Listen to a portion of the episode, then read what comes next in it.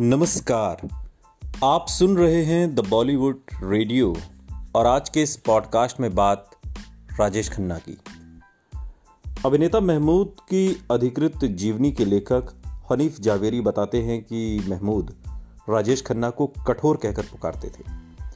महमूद के मुताबिक राजेश खन्ना को जल्दी किसी से सहानुभूति नहीं होती थी। महमूद ने राजेश खन्ना तक को अपने होम प्रोडक्शन की फ़िल्म जनता हवलदार में साइन किया। राजेश खन्ना देर से शूटिंग पर आते थे, इसलिए महमूद ने शूटिंग अपने फार्म हाउस पर रखी और राजेश खन्ना को भी वहीं पर ठहराया। हरीफ जावेरी कहते हैं कि महमूद ने उन्हें ये वाक्य बताया था। एक बार सेट्स पर महमूद के बेटे ने राजेश खन्ना को हाय बोल दिया। राजेश खन्ना बुरी तरह से नाराज़ हो गए और इतने, इस तरह हाय आखिर इसने बोला कैसे? उनके पैर क्यों नहीं छुए उनके नाम के आगे राजेश खन्ना जी क्यों नहीं लगाया? तमीज़ तहजीब से बात क्यों नहीं की? इस घटना के बाद उन्होंने महमूद को शूटिंग पर परेशान करना शुरू कर दिया। महमूद के मुताबिक उनको राजेश खन्ना को उठाने के लिए दस बार जाना पड़ता था। हालात बिगड़ते गए और इस मुद्दे को लेकर महमूद और राजेश खन्ना के बीच बहस हो गई। इसी दौरान गुस्से में महमूद ने राजेश खन्ना के गाल पर एक थप्पड़ रसीद कर दिया।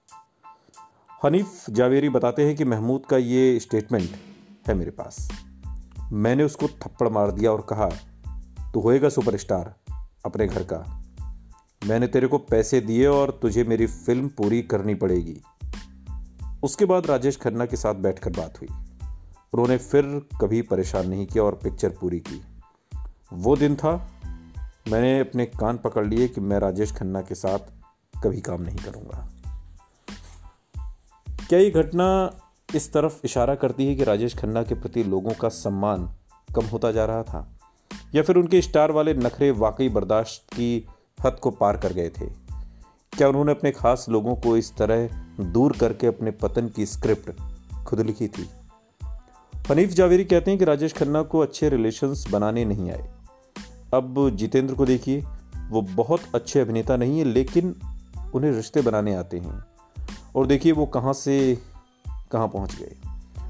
जितेंद्र साहब ने एक बार मुझे खुद बताया था कि जावेरी साहब मेरे को रोना नहीं आता था कैमरे के सामने। अगर रोने का सीन हो तो मैं चेहरे पर हाथ रख लेता हूँ। लेकिन राजेश खन्ना को रोना, हंसना, हंसाना, रोमांस करना और स्क्रीन पर अपनी अदाओं से सबका दिल जीतना अच्छी तरह आता था। लेकिन ऑफ़ स्क्रीन अपने यही जज्बात सही तरीके से दूसरों तक पहुँचाने में वो शायद कभी इस बात को सीख ही नहीं पाए। सुनते रहिए द बॉलीवुड रेडियो। सुनता है सारा इंडिया।